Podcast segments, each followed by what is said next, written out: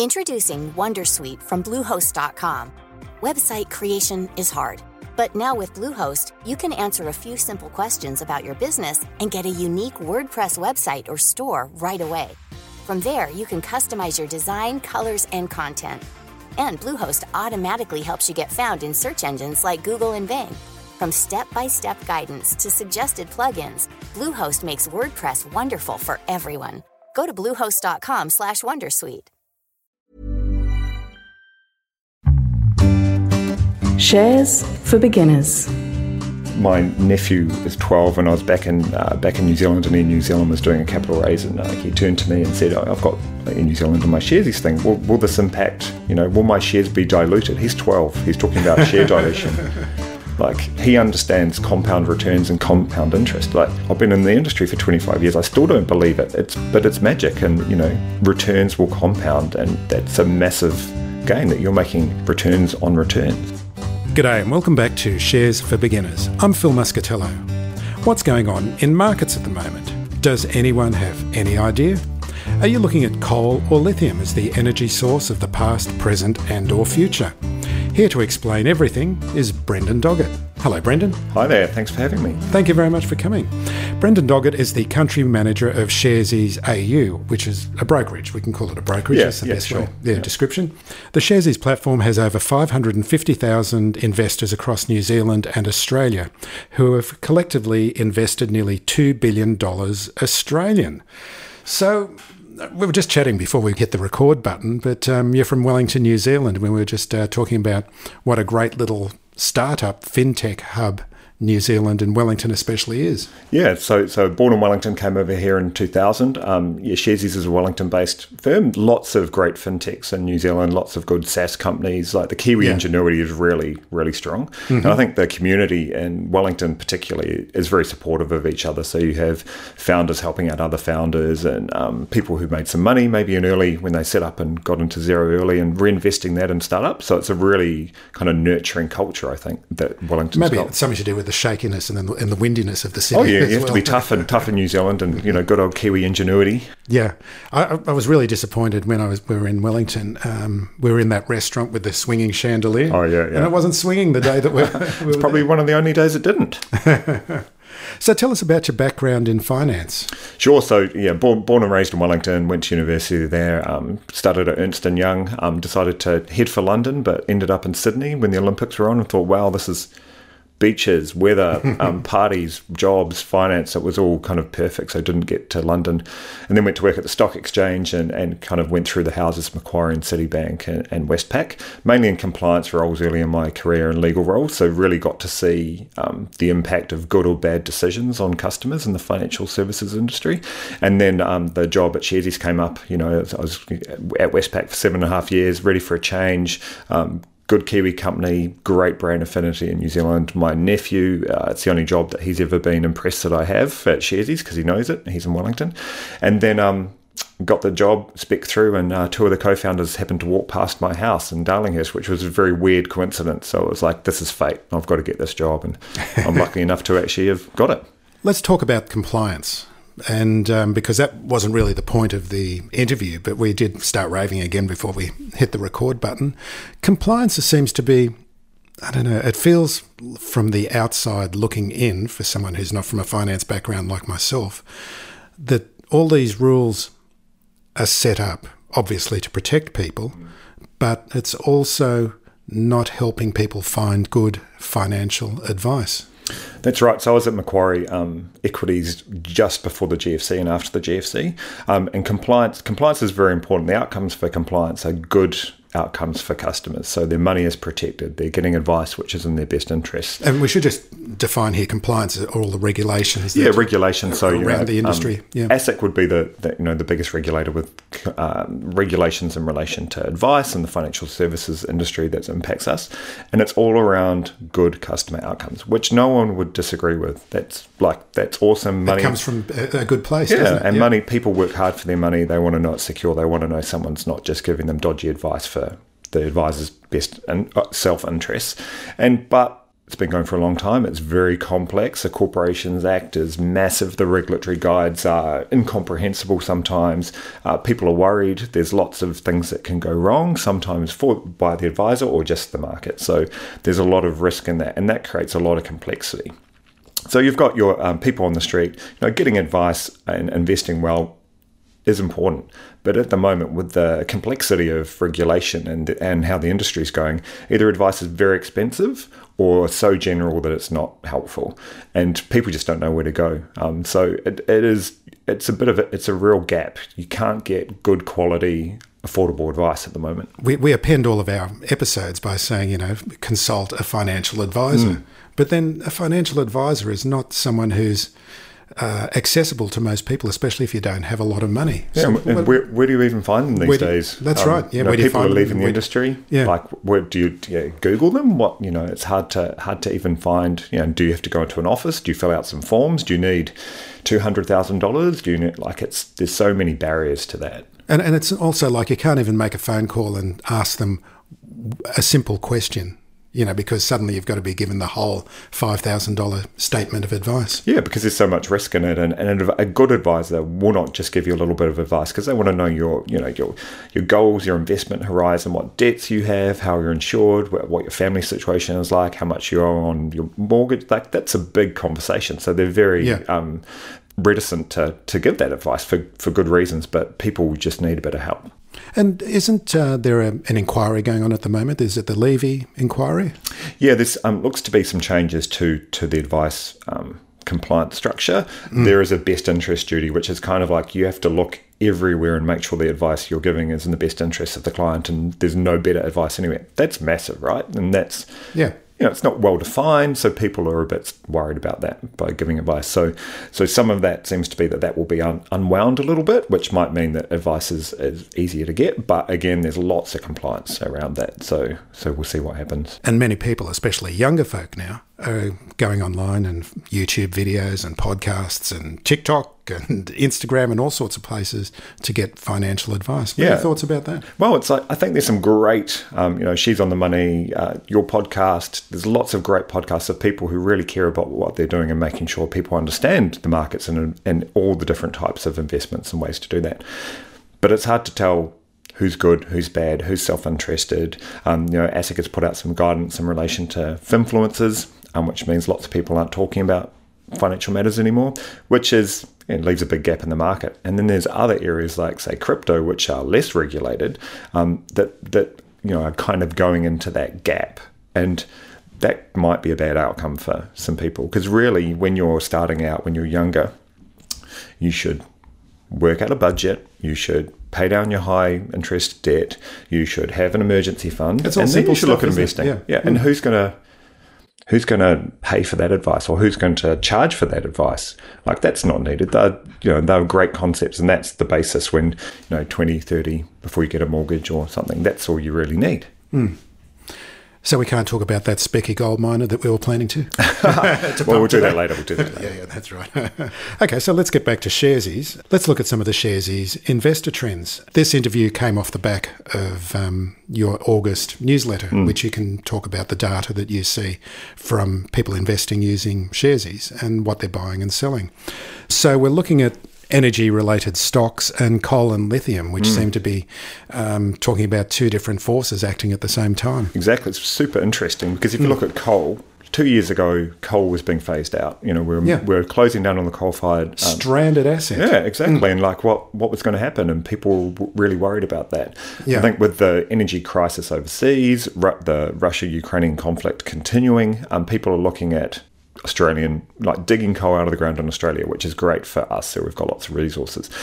But with these coal mines and the coal price is high, so they're making you know quite good money out of that. So, but where are the profits going to go? They're not going to invest it into more coal infrastructure because in two years' time, they're going much more to renewables and and whatnot. So the the idea is that they're making great profit, but that money's going to have to go somewhere, and it may be returned to shareholders through dividends or or whatnot. So that increases the kind of price. Probably a shortish term play, I would say. Mm. And then if we look at lithium, lithium is obviously a very important uh, metal for for battery storage for EVs, and it's also kind of linked quite closely to the tech story. So tech companies like Tesla. Um, you know, big big EV providers. So that's kind of seen as the you know the future of energy, um, and we're lucky enough to have lots of lithium in this country as well. So it's but yeah, weird kind of that they're they're both coming at the same time. But the world has been a bit weird for two years, so you know there's lots lots to surprise. Oh, I'd say for two millennia. Oh, yeah, exactly, it's always weird. Uh, and this is something I, I, go on a little bit about is that um, both coal and lithium are actual commodities. Mm, yeah. And uh, I think people hear the story, they always hear the lithium story or they, they hear the coal story without actually thinking about what a commodity is. Is that the case? Yeah, and con- mm. commodities are interchangeable, right? So you yeah. have lots of different mining companies pulling the same metal out of the ground. It's the same metal. It's potentially not scarce. Um, you know, w- what does that mean? So the prices can fluctuate. As we see with the lithium miners, particularly, the prices go up and down. Mm. You know, it's a little bit like um, Afterpay used to be. It was quite quite a volatile stock lithium's the same. And I think tied to the tech company thing, that also gives a bit of volatility because tech companies, by their very nature, are forward focused and profit and they're taking a punt now. But the same with minerals, you know, it's like, are we going to find that? Is it going to be a big deposit? You know, there's lots at play which keep that volatility going. But with lithium, there is absolutely a need for it in, in all the kind of electronics, EV, battery storage. So there is kind mm. of a demand there. Um, but yeah, it's a commodity and interchangeable. It is, it is. And um, I, I, think over the last week, and we're recording on September 15, just to date to stamp this, is Elon Musk has been trying to secure lithium supplies for Tesla, hasn't he? Yeah, and Tesla, like Elon is Tesla. And yeah. I think, you know, he, he tweets, we see what he does, he makes, and he can move markets with what he's doing. And, uh, you know, Tesla is delivering vehicles, is continuing to innovate, and, um, need lithium for those batteries. And as more car manufacturers move to EV, there's going to be greater demand for that. And I think with the geopolitical stuff in Europe, that impacts you know where where the world will get lithium from too and other components for those things. Yeah. So I think that's still like a you know there's a decent growth story in those companies and those the mining companies and the um the companies which use those minerals.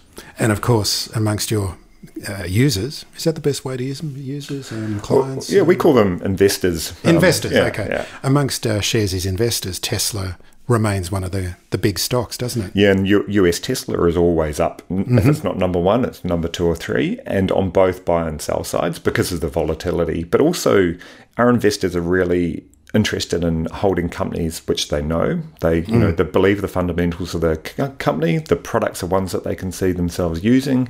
The management team is, you know, interesting, stable, visionary. Um, and Tesla's got that, and it's a bit of fun, you know. Yeah. Tesla. Everyone wants to talk about Tesla or what Elon's done, or you know, the up and down. So it's kind of good water cooler dinner party conversation as well. And he's he's quite a, a character, isn't he?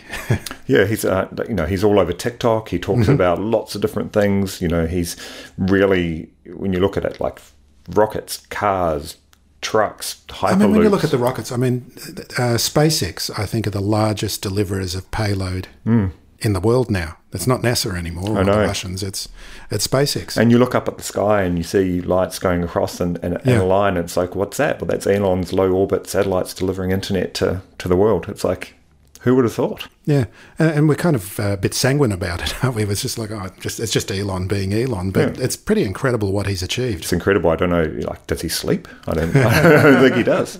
He obviously doesn't work out like all the other tech billionaires. Yeah, though. that's right. He uh, he got a bit of feedback on that. I think he's gone on a bit of a diet. Introducing WonderSuite from Bluehost.com. Website creation is hard. But now with Bluehost, you can answer a few simple questions about your business and get a unique WordPress website or store right away. From there, you can customize your design, colors, and content. And Bluehost automatically helps you get found in search engines like Google and Bing. From step-by-step guidance to suggested plugins, Bluehost makes WordPress wonderful for everyone. Go to bluehost.com/wondersuite.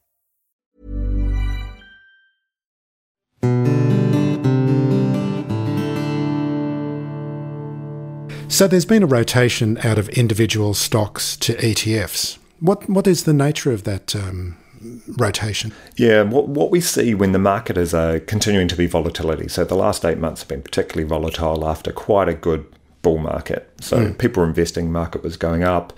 They'd buy, you know, five companies and some ETFs. When the market keeps being volatile, some of the lessons I think of the last eight months have been when you're concentrated in companies, they can go up and down, and that's not a that's not a comfortable place to be looking when your portfolio might be in the red in times like this.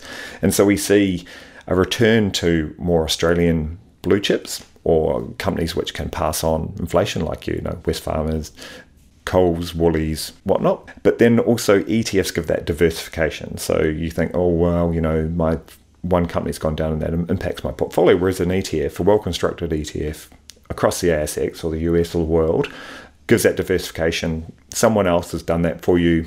It automatically kind of rebalances. It's a good place to park your cash. And then, particularly if you look back at the 10 years of the market, you know, all things being equal, the markets are probably going to keep rising. And the return for the last 10 years is around about 9% if you reinvest dividends. So that's kind of a that's quite a good return. Pop your money in there and just kind of keep investing. And lots of our investors have done that, and they just are doing auto invest weekly, putting some money in, just continuing to do that. And ETFs are super popular when there's a bit of uncertainty. Is that something about the learning process? Is that people go in gung ho into the markets and they think, oh, I love all these companies and they're all going up, you know, and you go through that period. But then that's when the real learning comes is when there's a bear market like we're going through now, or a bearish. Depends on your point of view, yeah. really, isn't it? Yeah, and that's um lots of our investors are new to investing. So when the market starts, do you turning, have data? Do you have data on that that they are actually very yeah very yeah? So um, lots of our investors, so we've got over 600,000 now in Australia and New Zealand. Um, we survey them, they're not trading through anyone else. They've been new to investing, or and it's like their first couple of years, um, which is great. And then we think, well, the market's just being a bit choppy at the moment. How do you feel about that? And so our investors are telling us actually their risk profile hasn't changed. In fact, they're more bullish about buying. They understand the market cycles and in fact, you know, some of those companies they've been watching feel a little bit cheap at the moment, potentially. The products are still there, there's still demand, but they realize that the market price of that company is impacted by lots of things not to do with the company. Mm. And they learn through, you know, podcasts, um, you know, great blog content, talking to each other, and they, they get that, you know, the market's in downturns, dollar cost averaging is super boring, but super popular and a really good way to invest through the market's ups and downs. And when the market's down, dollar cost averaging is even better because the market's, all things being equal, will will kind of keep continuing to rise. I'm so heartened by all this because I hear this from so many people is that, um, you know, learning these skills and learning about dollar cost averaging and learning about diversification mm. are just like become have become basic lessons. Whereas, you know, t- even just 10 years ago, there was no information, very, very little information about this, wasn't there? Yeah. And my, um, uh, my nephew is 12 and I was back in, uh, back in New Zealand and Air New Zealand was doing a capital raise and uh, he turned to me and said, I've got Air New Zealand and my shares, he's thinking, will, will this impact, you know, will my shares be diluted? He's 12. He's talking about share dilution. Like, he understands compound returns and compound interest. Like, I've been in the industry for 25 years. I still don't believe it. It's But it's magic. And, you know, returns will compound. And that's a massive gain that you're making returns on returns. So there's all these concepts that people are naturally through investing, and on Sharesies you can buy. You know, we fractionalize the market, so you can buy one cent of a share. So you can play around, test it out, learn without feeling like you're going to lose 200, 300 bucks at, at a time, which people learn through doing mm. and not being talked down to. So lots of our content is jargon free. We try and talk about, you know, what's diversification. We've got great brand assets and the pineapple and fruit. So we can talk about, you know, diversification is having a fruit bowl and, you know, the different companies in there spreads the risk. Um, and people just pick these concepts up. And for too long, the industry has had so many walls to getting in, like jargon, you know, you make. Mm. Make customers feel stupid, so you so that they have to come to you for advice. Like it's just a different world now. So goodbye Netflix, hello Disney. Yeah, Netflix seems to be losing subscribers. And I don't know about you, but um, I've got all the streaming services and Netflix doesn't seem to, you know, grab my attention anymore. I think that's happening around the world. You know, they're dropping millions of subscribers and coming up with new ways to create revenue with an ad thing. But people are saying, well, Disney's been around for a long time.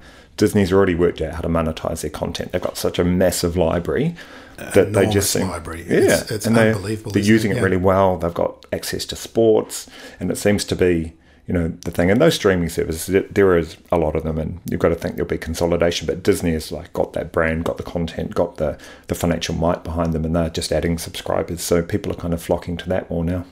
And they were a complete failure, Disney. I was just reading about the history of Disney the other day, and um, I think during the the 30s till the 40s that they they were just losing money hand over fist. They were like a like a startup, really. Yeah, and, and it's like um, yeah, I think it was Snow White and the Seven Dwarfs suddenly paid for everything and um, built the expansion that they went forward on. Yeah, it's great. Mm. The history of Disney is, is awesome to look at from a. It's you know, it's almost like Richard Branson and Virgin, like, mm. but it's played out again, and and those are the companies that you want to know the story, research, do your due diligence on, and believe in. And you know, imagine if you got into Disney shares, you know, 30, 40 years ago, and, and held on to them. And do you find investors are more interested in the US market than the Aussie market? Definitely, the US market is our second most so lots of people in Australia know the companies, know the people, know the products. Uh, yeah. The US was very popular, particularly in tech names. So it's all the big, you know, Microsoft, Tesla, Apple, all the ones that you would expect. Um, and people like, oh yeah, I've bought shares in the US, and that's another, you know, interesting thing, and people feel good about. But those are the kind of products that people use here: iPhones, and you know, everyone knows Windows and and, and all that sort of stuff. Facebook, you know, Colgate, that, yeah, and it's Johnson all, and Johnson. Yeah, so it's many, all brands so that people companies, know. Yeah, yeah. And what are the most popular ETFs? So, yeah, ETFs at four of the top five ETFs at the moment have an ESG aspect to them mm. in Australia. And I think 20% of our funds under management and ETFs are in relation to ESG um, exposure through ETFs, which is really interesting. But also, I think because of our customer base, is it part of a reflection of the demographic? Yeah, I think investing? so. Eighty percent of our customer base are under 40 um, mm-hmm. um, and really believe about putting their money where their beliefs are. And, you know, the environment's very strong, clean energy, but also ESG exposure. It's hard to kind of work out what social and governance is in that mm. ESG bit. So when you have fund managers who can package that up quite nicely, because people do believe about supporting companies which are trying to do better and trying to do good in the world. So that's yeah four of the top five, and then we have the ETFs which provide uh, diversified exposure to Australia, the US, and then um, the world, um, excluding the US. And those are the usual sorts of ETFs. Um, thematic ETFs are great now that people can also then kind of focus in on battery tech or gaming or like there's so many ETFs out there but yeah, people are still focused on on putting their money, make the world a better place, but also diversification across the major markets. And of course, the major markets. I mean, if we just look at an ASX 200 ETF, for example, there's the, the top 200 stocks, obviously. But I always ask the question: it, Do we really need to own all of the banks? And do we really need mm. to own? I mean, do we really need to own Telstra? I mean, it's great for dividends, but you know, the share price movement has been pathetic for many, many years. Yeah, and that's why you can find these ETFs which exclude some of the banks or just look for high growth companies or like there are so many ETFs out there managed by great people that give you all the detail of the underlying and say, yeah, because mm. do, do we need exposure to all the banks? It's like, but mm. you could just go ASX, you know, top 20, probably all the banks again.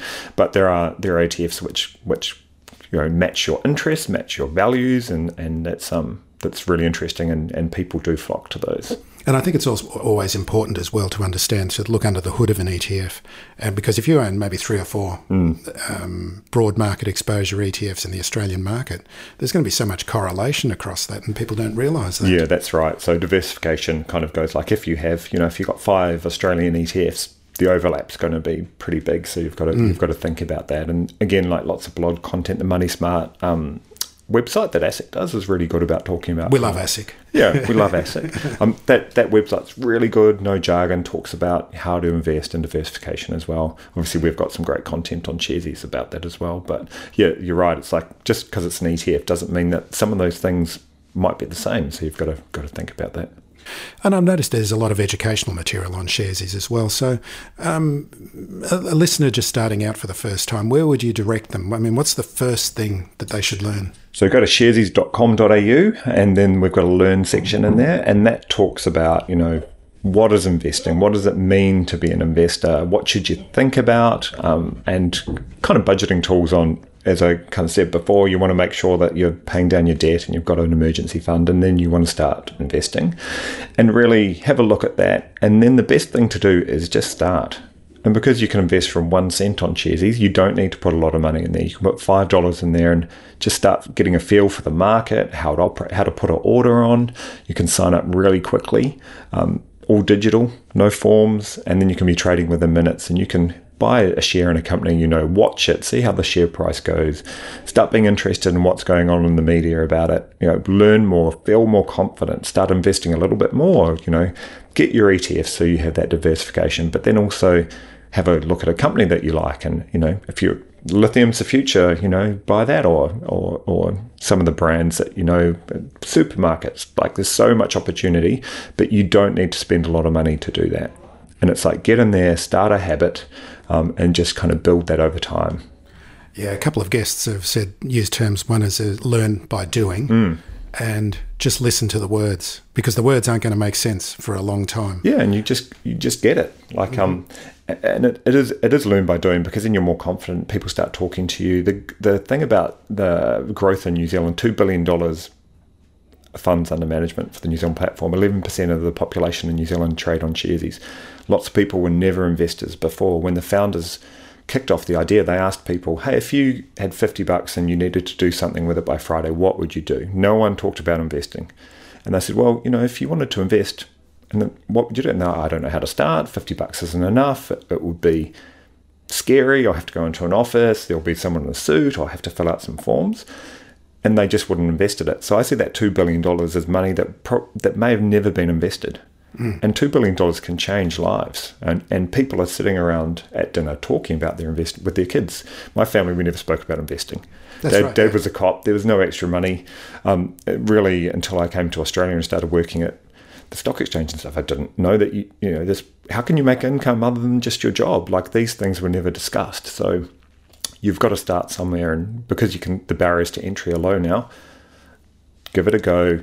You know, everyone. Some things will go up, some will go down. You might make a mistake. That's okay. Everyone makes mistakes. You know, most people will just talk about, oh, I brought Afterpay at you know three dollars and made you know, a mozza. It's like people don't always tell you about The failures. yeah, the failures, Yeah, or you yeah. know, but everyone does it, and it's not. And if you're just investing a little bit of money, well diversified, you know, portfolio, all things being equal, will will go up, but there will be some ups and downs. What about the? There is a bit of a debate about um, platforms, and some are on the CHESS sponsorship model, and others are on custodial. Is. Yeah, custodial HINs. Yeah, and Sharesies is custodial model. Uh, is there any disadvantage or advantages between the two? No, it's Australia is very. It's an outlier in the world to do with indiv- people holding their shares individually. So uh, it's a holder identification number. So on a CHESS statement, it's in your name legally. And that's when you get those paper statements Yeah, all get the time. thousands of when you- paper statements and Yeah. like how do you where do you find where they are and what do you do with them and like all that sort of stuff. And then back in the day, um, wraps were invented in Australia. So Macquarie Wrap is a very popular one, BT Wrap, where all the assets in that financial instrument were owned by one custodial nominee who does all your paperwork for you, does your tax statements, manages all the admin of those, those shares. And that's what Sharesies is. And it used to be that you paid a premium for that model. And now, you know, with technology, it's easy to do. It's no cost to do that. So we hold it in a custodial HIN. But you still own your shares. You legally still own your shares. Um, and the custody HIN also enables us to fractionalize a share. So you kind of get the benefit of being able to buy a dollar of a te- uh, Tesla share rather than the whole share or, or bits of ETFs. So there's lots of benefits in relation to ease of admin, consolidation of tax reporting. You still own your shares. We're still regulated. Your money's safe versus a, a HIN model. Um, like both are, both do the same thing, but it's just you know what suits your purposes better, really. And, and what about the brokerage? I mean, if you're buying a dollar's worth Yeah. of a company, is it what's the brokerage? Super cheap. So it's like um, 0.5 of a percent. Oh, so there's no minimum. No amount. minimum. It's a, it's a yeah. So if you yeah. buy one cent of a share, we make a tiny bit of brokerage on that. So, what would you tell someone who has only got five dollars to invest? I mean, it really seems like a long way in the future to just start with five dollars. but you've got to start somewhere, and I think it's the habit. And mm. so we talk to people, and people are really proud that they've invested their first dollar or five dollars because they're an investor now, and that means a lot of things to people.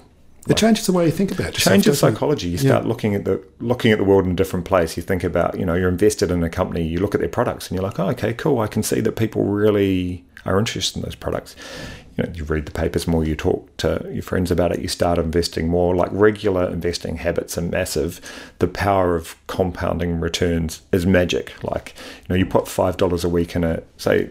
If my dad put five dollars a week away for me every week when I was born, I would have a lot more money in the bank than I do now. And lots of that is interest off interest or returns off returns, not the amount of money you've put in. But the habit is the best thing. And Do you ever tell your dad that? yeah, I do. I do. now, now I put money in his account. he says, ungrateful kid. exactly. But it's like, yeah, the, the power of a habit. And yeah, $5 might not change the world for everyone, but that's a significant amount of money over time. Like, you know, it's time in the market, not timing the market. And that regularity of investing and just getting used to it and then putting it up to 50 bucks when you can afford it or $100 or it's like superannuation, right? So it's like just that power of time is um, super important. okay, Brendan Doggett, thank you very much. Thanks very much for joining me today. Thanks for having me. Actually, I just wanted to ask you to say I love hearing the word pathetic with a Kiwi accent. Pathetic. no, you've been in Australia. If you found this podcast helpful, please tell a friend, especially if it's someone who needs to start thinking about investing for their future. You'll be helping them and helping me to keep this show on the road. Shares for Beginners is for information and educational purposes only.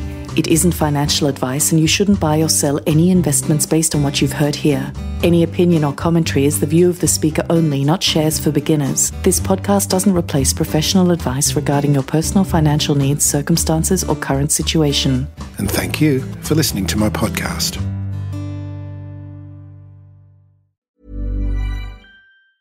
Tired of ads barging into your favorite news podcasts?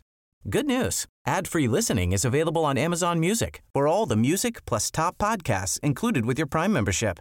Stay up to date on everything newsworthy by downloading the Amazon Music app for free or go to amazon.com slash news ad free. That's amazon.com slash news ad free to catch up on the latest episodes without the ads.